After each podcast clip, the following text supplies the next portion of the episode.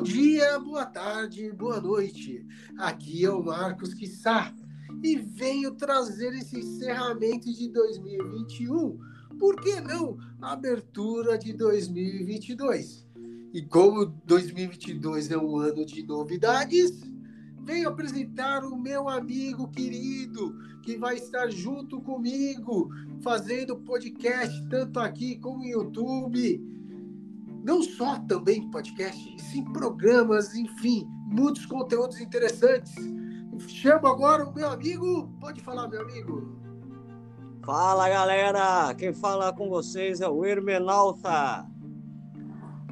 Grande Hermenauta, meu amigo, grande pensador. Hermenauta, já vem uma curiosidade que eu tenho quase certeza que todos estão pensando. Por que Hermenauta? Hermenauta, hermenauta significa entendedor dos, da, do, das mensagens divinas, das, dos textos, do, das espiritualidades, das filosofias. Significa um tradutor, um intérprete, basicamente, sobre as mensagens divinas. E é disso que nós estamos precisando nesse mundo caótico. E vamos trazer diversos temas. O Marcos Quissá e o meu amigo Hermenauta.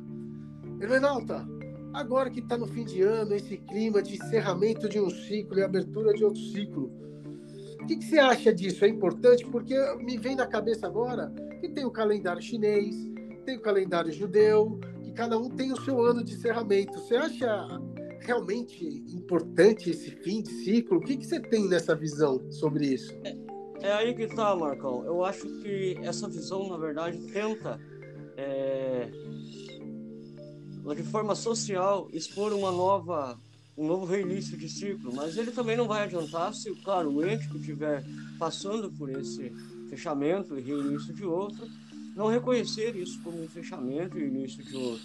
Para uns pode ser só um dia a mais, se ele não decidir que ele vai mudar ano que vem, se ele não decidir que ele vai fazer algo novo, aprender algo novo, desenvolver um novo pensamento, vai ser só um dia a mais, mais um dia de festa, mais um evento que todos vão para a praia para beber, comer, mijar e excretar. Então, é basicamente isso que as pessoas sempre fazem, a maioria das pessoas, né? Os terráqueos mundanos. E existem os seres mais espirituais, que são aqueles que veem o encerramento de um ciclo como o encerramento de uma personalidade e o reinício de uma próxima. As pessoas se apegam, eu acho, a isso, e eu acho até que é importante, trazendo esse, essa força de falar: esse ano vai ser diferente. O famoso jargão, né? Esse ano vai ser diferente. Mas ao mesmo tempo, agora fugindo um pouco, engraçado que o Natal vem exatamente uma semana antes do final do ano. Isso é coincidência? O Natal, na verdade, foi uma data montada, Marcão. O Natal, ele, ele é o dia do Festival da Saturnália. Na Roma Antiga, na verdade, o Festival da Saturnália começava dia 16 de dezembro, inclusive o dia de um grande aniversário aí também. É o Festival da Saturnália. Começava dia 16 de dezembro e ia até dia 25 no Festival da Saturnália, lá na Roma Antiga, eles tinham esse festival. Nesse Festival da Saturnália era quando os ricos davam coisas aos pobres. Era quando a caridade era meio que autorizada e incentivada também naquela época. E meio que isso se tornou uma cultura. O Natal, como a gente conhece, velhinho, barbudo, vestido de vermelho, a cor vermelha, isso aí basicamente foi inventado pela Coca-Cola nos anos 60 para que seja, é, tinha que ser necessário fazer um evento para que as pessoas quisessem consumir, para que as pessoas quisessem dar presente, para que as pessoas quisessem ser caridosas. Então a Coca aproveitou esse ensejo e colocou como propaganda, como evento, principalmente que foi também na época da, da nova televisão, o rádio estava estourando ali na década de 60, 70. Então eles criaram uma persona para o Natal. Mas o Natal nada mais é do que um festival onde você deve e é incentivado socialmente a ser caridoso. É tipo o 4 de julho dos Estados Unidos. Sim. Sim, 4 de julho dos Estados Unidos é a. Como que chama? Ação de graça, não é isso? Isso, exatamente. Nos Estados Unidos é o, é o dia da ação de graça de julho. Aí o Natal basicamente virou como se fosse uma data do consumismo, uma data que foi para dar presente. O 4 de julho, por outro lado, ele já tenta manter nos Estados Unidos como algo da caridade. Dar comida, dar uma marmita, uma roupa, algo que seja é, plausível de gratidão, por isso que é chamado de dia de, de ação de graças. O Natal, por outro lado, é um dia de presentes, é um dia de você agradar o ego do próximo, basicamente. Caramba, uma coisa que você falou e eu não sabia. Papai Noel foi criado pela Coca-Cola? O Papai Noel, como a gente conhece, foi criado pela Coca-Cola. Pois é, antes, velhinho, antes maduro. Coca-Cola, eles, eles pegaram, na verdade, essa cultura, né? Porque na hora que a gente fala Coca-Cola, a gente não está falando sobre a empresa ou sobre o dono, não. Gente está falando sobre um conselho de diretores que decidiu algo numa reunião. E esse conselho de diretores eram homens, como nós, eles tinham as suas limitações e inteligências também. Uma das inteligências desses homens foi pegar um festival pagão, onde um velhinho vinha trazer coisas para as pessoas. Isso aí tem várias lendas antigas que contam sobre esse velhinho. Então eles pegaram esse velhinho colocaram nele uma roupa vermelha, uma barba bem branca, que o branco passa uma certa noção de autoridade, limpeza, higiene, bondade, por isso que os médicos usam branco também.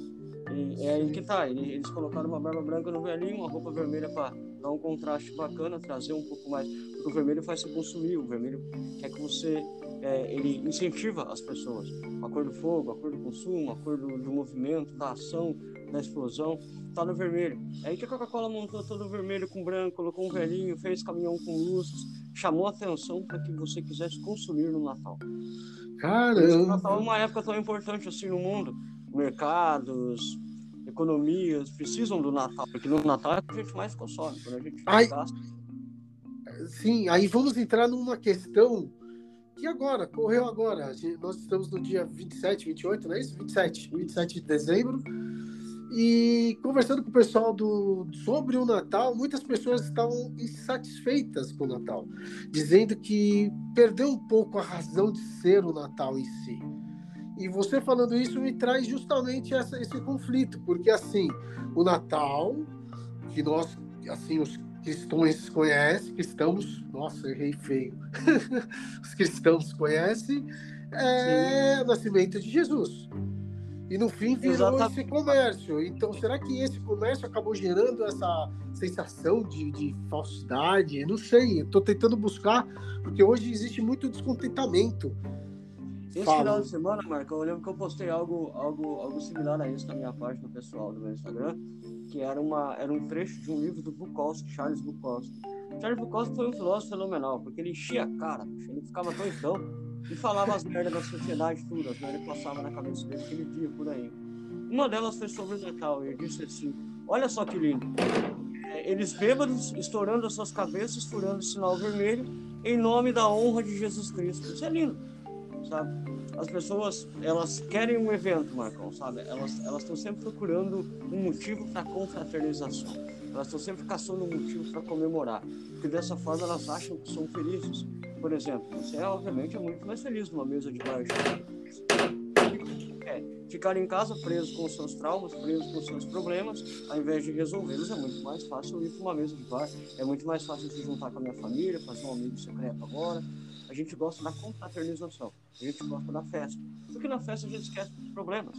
Então a gente meio que incentiva pela festa. Aí a gente aproveita o Natal, virou uma data para fazer festa. A gente aproveita o Ano Novo, virou uma data para fazer festa. É sempre um motivo para fazer festa. Porém, Carnaval, festa. Dia das Mães, festa. Sempre tem a festança. Oi? Sempre tem motivo para alguma festa. Isso aí não seria, não seria uma distração? Não seria Oi? uma distração igual pão e circo? Esse constantes festas? Uma distração.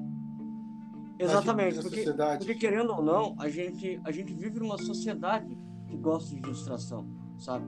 Só que é aí que tá, por exemplo, não tem problema na distração. Eu tava conversando sobre isso ontem com minha cunhada, inclusive. Não tem nenhum problema na distração. Você quer assistir uma Netflix, você quer assistir um Big Brother. Eu acho ridículo esse negócio de Big Brother, cara. É, é, é o que eu tava falando agora. 16 pessoas comendo, bebendo, escrevendo e mijando dentro de uma casa e discutindo, se arrebentando. E o povo brasileiro gosta de ver isso e, julgar, porque ele vê os seus problemas lá longe e ele julga achando que está isolando esses problemas de si, certo? Ele achando que está falando que esses problemas estão fora e não dentro.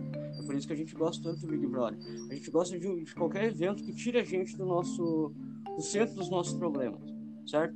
Porque daí lá no meio de um evento, eu estou conversando com um amigo ou conversando com um parente, e eu percebo que ele tem problemas maiores que os meus, ele tem lamúrias maiores do que as minhas. Então eu meio que me sinto bem com isso, cara. Faz parte do ego humano isso. A gente sempre é, é empático com a dor do próximo. A gente sempre... Se você pode reparar, quando alguém tomar uma bolada no saco na sua frente, você vai reparar que você quer colocar a mão no saco. Sim. Como, estivesse protegendo o seu. Porque você é muito simpático com a dor do próximo. Mas na hora que você toma uma bolada no saco, você percebe que não dá tempo de colocar a mão no saco antes. Você já tomou a bolada, você entendeu? Sim, sim. A dor é só sua, cara. A dor é só sua. E aí que tá. Enquanto você não parar pra refletir e aceitar aquela dor, ela não vai embora. Você sim, entendeu? sim. E é mais igual julgar a dor do próximo, porque é muito fácil julgar a dor do próximo. Porque tá lá, tá fora, a gente não tá sentindo ela que nem você mesmo fala que você sofre de depressão, sofre de, né, de algumas coisas de ansiedade e tudo mais. É muito fácil para quem olha de fora falar sobre isso. É muito fácil para sua mulher falar que é viadagem. É muito fácil para sua mulher falar que, ah, isso tá de drama. A sua mãe falar, ah, tá de, tá de drama. Mas por quê? Porque quando ela tinha ansiedade, quando ela tinha algum tipo de depressão, o marido, ou a, ou a, a família, ou até a sociedade, obrigava elas a passar por cima disso. Você tem que passar por cima. Não dá tempo não de você, de você se arrumar, não. Porque Sim. Shakespeare dizia isso, cara. Você aprende que o mundo não para para que você se conserte. Não importa quantos pedaços você for quebrado, certo? Então é aí que tá. A gente sempre gosta de olhar a dor do próximo e ver ele quebrado. Porque daí a gente continua se movimentando como se a gente obrigasse o próximo, levanta aí, sai catando seus cacos, sai andando. A gente gosta sempre de olhar para o próximo e julgar isso. E numa festa, numa confraternização, a gente faz muito isso. Você pode reparar, qualquer festa, qualquer confraternização, Repara no tema das conversas das mesas que você tiver. Imagine três pessoas conversando agora. Uma delas fala assim: minha máquina de lavar queimou. Tá falando sobre o eu, é sempre sobre o eu. A minha máquina de lavar queimou. Aí o outro responde assim: Ah, a minha máquina não queima, ela é muito boa. Ainda bem que eu, eu comprei aquela máquina boa. Aí o outro diz assim: Uma vez eu comprei uma máquina boa também, mas ela queimou em três meses, cara. E nunca mais eu quis comprar essas máquinas também. Eu prefiro ir na lavanderia. Todo mundo tá falando sobre o eu. Só que na hora que vira o assunto, geralmente dessas rodas de conversa, quando ele muda do eu, ele vira um que não tá dentro. Eu nunca vou falar de você na tua frente. Eu vou falar de você quando você sair da, aqui da Sempre, roda. é verdade. E é para isso que serve uma confraternização, para que as pessoas possam esquecer de seus problemas e falar mal dos próximos. É basicamente isso. É o que eu mais ando reclamando, pelo menos, no vou.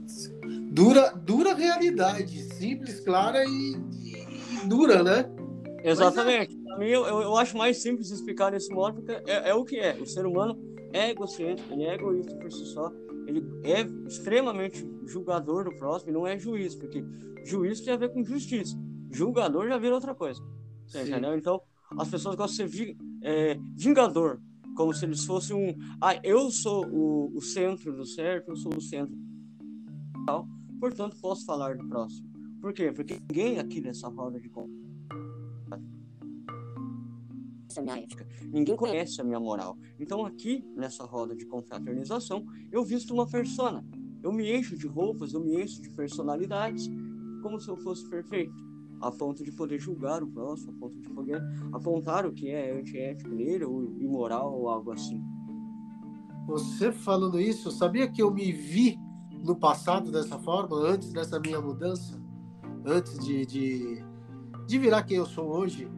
É eu era um né, personagem, né, eu só existia, eu só cumpria um papel, parecia, do que Exatamente, você está falando. Você não é o, e hoje eu vejo diferente. Hoje eu vejo você é diferente é isso. O filho de alguém, o amigo de alguém, mas nunca é o você mesmo, né? É. E creio que hoje eu sou eu, sabe como que é? Mas você já reparou que ao ser você mesmo, você acaba atraindo inimizades? Sim, sim. Criei justamente porque as pessoas não gostam da desbanalização da confraternização. As pessoas gostam de coisa banal.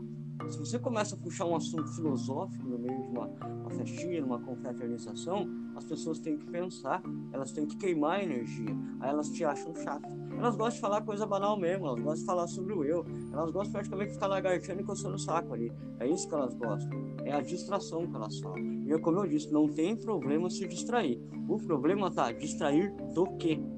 Certo? Sim. Porque, se você pega Einstein, se você pega Freud, eles falavam que a distração de Einstein era sair passear no parque, ele gostava de andar no meio da floresta. Freud fumava uns caretos e gostava de fazer a barba, ele gostava de deixar a barba crescer. Aí quando perguntaram para ele assim, por que a barba? Aí ele falou assim, porque as maiores ideias que eu tenho é na hora que eu tô fazendo a barba na frente do espelho, é quando eu tô distraído. Sim. Certo? Porque é nessa hora que a intuição aparece. Mas é aí que tá. Ele tá distraído do quê? Ele passou 25 horas, 30 horas estudando um livro de psicanálise, psiquiatria, escrevendo um livro de psicanálise. Eu tenho aqui um livro do Freud, da neurologia psicanálise, que é pesadíssimo, cara. O cara deve ter passado umas 500 horas, pelo menos, escrevendo aquela porra. E aí que tá, o cara passou 100 horas escrevendo aquilo ali. O cara tem que dar uma distraída mesmo, certo? Aí Sim. o cara vai fazer uma barba, fumar um charuto, tomar um chimarrão, fazer alguma coisa, três horas da tarde, quarta-feira, porta do meu condomínio aqui, e boa, sem camisa, doidão, descabelado, galera fácil fundo. Mas não, eu passei 25 horas estudando um livro que só de você ler duas páginas você não conseguiria entender. Você entendeu? Sim. A Sim. distração não é problema. O problema é distrair do quê? Certo? Caramba! E hoje em dia na sociedade, as pessoas não estão se distraindo de algo que é construtivo, que é algo que é instrutivo. Não. Elas querem se distrair do chefe, que é cuzão. Elas querem se distrair da mãe, que me priva. Elas querem se distrair do meu filho, que é um satanás, eu não consigo controlar. Você entendeu? Sim, perfeito. As pessoas mudam para outra coisa agora. E para fazer o desfecho, que a gente vai ter uns 20 minutos, uh, olha que, que coisa. A virada do ano seria uma distração? Oi? A virada do ano seria uma distração? Que nós estamos falando de distração, certo? A virada do ano seria o quê? Uma distração. Uma distração? Talvez, talvez. Porque querendo ou não também, Marcão, por exemplo, a gente teve que dar um jeito, após a gente descobrir a ciência, após a gente descobrir a verdade sobre as coisas, a gente teve que dar um jeito de encaixar, certo? Sim. Por quê? há 500 anos atrás, Galileu Galilei estava numa reunião dos malucos lá, que os malucos colocaram espada no pescoço dele e falaram: você vai concordar com a igreja e ponto final. E aí Sim. ele falou: então tá bom. Mas ele falou: e por se move. E por se move significa, e continua se movendo. Por quê? Porque na época, Galileu falou assim: ó, não é o Sol que gira em torno da Terra, é a Terra que gira em torno do Sol. Sim. E aí a galera, não, você tá errado, você tá errado, você tá errado. E aí ele bateu o pé lá, ameaçaram a vida dele. Ele falou: então tá bom, eu vou concordar com o que a igreja está falando, que é o Sol, que gira em torno da Terra, mas e por si move. E por si continua se movendo. O Sol continua sendo o centro e a Terra se movendo em volta. Não importa o que vocês pensam. Qual a evolução disso? A gente percebeu que o Galileu estava certo. Quando a gente percebeu que ele estava certo, a gente percebeu que o Sol demora um número de horas para dar uma volta completa ao redor do Sol. E esse número de horas colocado em dias, aí a gente dividiu dias em 24 horas, dividiu noite e dia, 12 lá e 12 aqui. Nesse número de horas a gente percebeu que são 365 dias, certo? Mas ainda assim tem o bissexto, lembra? Que é aquele ano que dá uma Sim, atrasadinha? É. Cada quatro anos. Exatamente, dá uma atrasadinha. Aí no ano bissexto a gente coloca um dia a mais em fevereiro para dar uma compensada nesse bagulho, certo? Sim, Mas a gente fez uma conta. O homem definiu que são 365 dias em volta do Sol. Existe um fechamento. Mas por que Exatamente. primeiro? Por que primeiro de janeiro? Só curiosidade. Por que não no solstício de verão, alguma coisa assim? Você tem alguma ideia? Exatamente, foi o solstício de verão, é aí que tá. Por quê? Porque daí a gente definiu que o ano acabaria quando começaria um novo, que era quando as flores estavam florescendo, seria um novo ano, um novo ciclo ali. Só que aqui, no nosso lado ocidental do mundo, os ciclos de plantações, que até então, até 100 anos atrás, nem isso, até esse pouquinho tempo atrás, a gente acreditava que uma chuva era coisa de Deus. Um Sim. vendaval, um vento forte, foi Deus que mandou e puniu. A plantação boa foi coisa de Deus também. E aí que a gente começou a desenvolver e perceber que desse lado de cá, a plantação é diferente, os ciclos de plantação são diferentes do lado de lá, do lado oriental. Por isso que o uhum. calendário chinês é absurdamente diferente do nosso. Entendi. Sensacional. O tempo de deles é diferente. Sim. É o, tempo, é o tempo que a gente tem mais contato ao Sol, que é a luz do Sol que nos causa a luz. Tudo que existe na Terra, Marcão, é fotossíntese. É, o, é, o, é, o, é o, a luz do Sol, o fóton lá do Sol, que saiu de lá, demorou oito minutos para chegar aqui na velocidade da luz.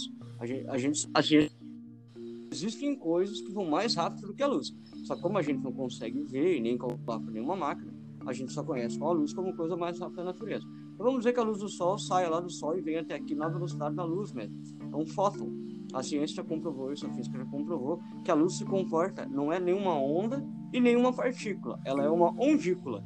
Se você olha para ela, ela é uma partícula. Se você deixa de olhar para ela, ela se junta com a onda e vira uma onda. A luz do Sol demora 8 minutos para chegar até aqui. Quando ela chega aqui, é, é, cara, isso aí eu acho que você lembra lá da época da escola, do ensino médio e tudo mais, que a gente estudava isso que Einstein falava isso. Nada se perde, nada se cria, tudo se transforma. Sim, Lembra? sim. Sim.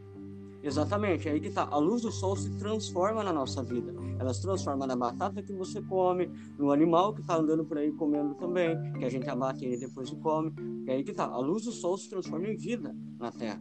E essa vida, nós como homens que tem uma relação predatória, lembra que eu já te falei isso? Sim. Tudo é uma relação predatória. Nós temos uma relação predatória, nós comemos essa vida. Entendeu? Nós assassinamos a vida que Jesus criou, que Cristo é isso. Cristo é o que está dentro do sol, a energia que está dentro do sol que nos fornece vida aqui. Entendeu?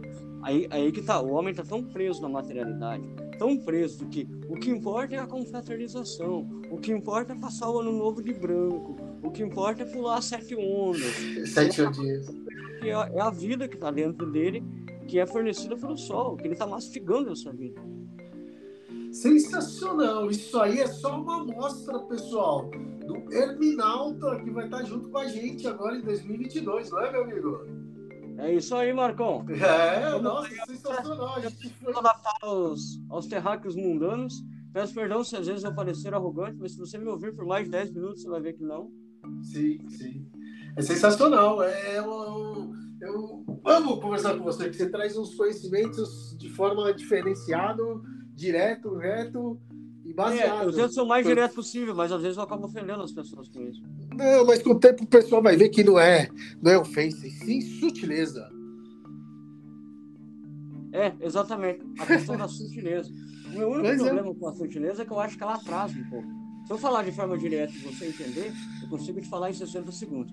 Se eu for sutil, eu vou levar pelo menos uns 300 segundos. Em vez de um minuto, eu levo cinco. Então, é, eu acho que a única moeda que não volta, Marco, a única coisa que não tem nenhum retorno, não importa o quanto você invista, é o tempo. Sim. Você nunca vai recuperar tempo. No máximo que você vai conseguir é investir o teu tempo em algo e recuperar outra coisa, uma transformação disso no futuro, que é o teu estudo, o teu conhecimento, a tua empatia com as pessoas, as suas relações. Com Mas certeza. Tempo, tá falando agora, esse tempo que você investiu se transforma nisso no futuro, certo? Mas você não recupera o tempo. Então eu acho que a única coisa que a gente não pode perder é tempo. Só que hoje em dia as pessoas gostam de perder tempo nas confraternizações que eu falei, falando de si mesmo, falando sobre as suas coisas, os seus problemas, as suas lamúrias. Sim, sim. E é isso que a gente vai trazer. O pessoal escutando aqui o Pode estar no Pode Cerveja com Marcos Quissá e Hermenalta vai estar tá ganhando tempo. Vai estar tá ganhando seu tempo. Oi? O pessoal que está aqui escutando com a gente vai estar ganhando o seu tempo. Espero Exatamente, que sim. Essa é a intenção. Tempo, ao mesmo tempo, eu, eu, eu desenvolvi em mim isso, porque querendo ou não, por isso que eu estou te falando aqui, eu também aprendo com isso. Porque às vezes eu li, eu li, por exemplo, cinco livros que deveriam ser relacionados, mas eu não consegui relacionar eles. Mas na hora que eu conseguir falar para você e falar sobre os cinco, aí eu vou conseguir conectar eles. É Exato. por isso que Dizem que o professor aprende mais do que o aluno, na verdade. Verdade, verdade, bela frase. É isso. Sensacional, Hermeneuta. Esse aqui é programa de encerramento e de abertura. Que agora eu vou trazer mais temas.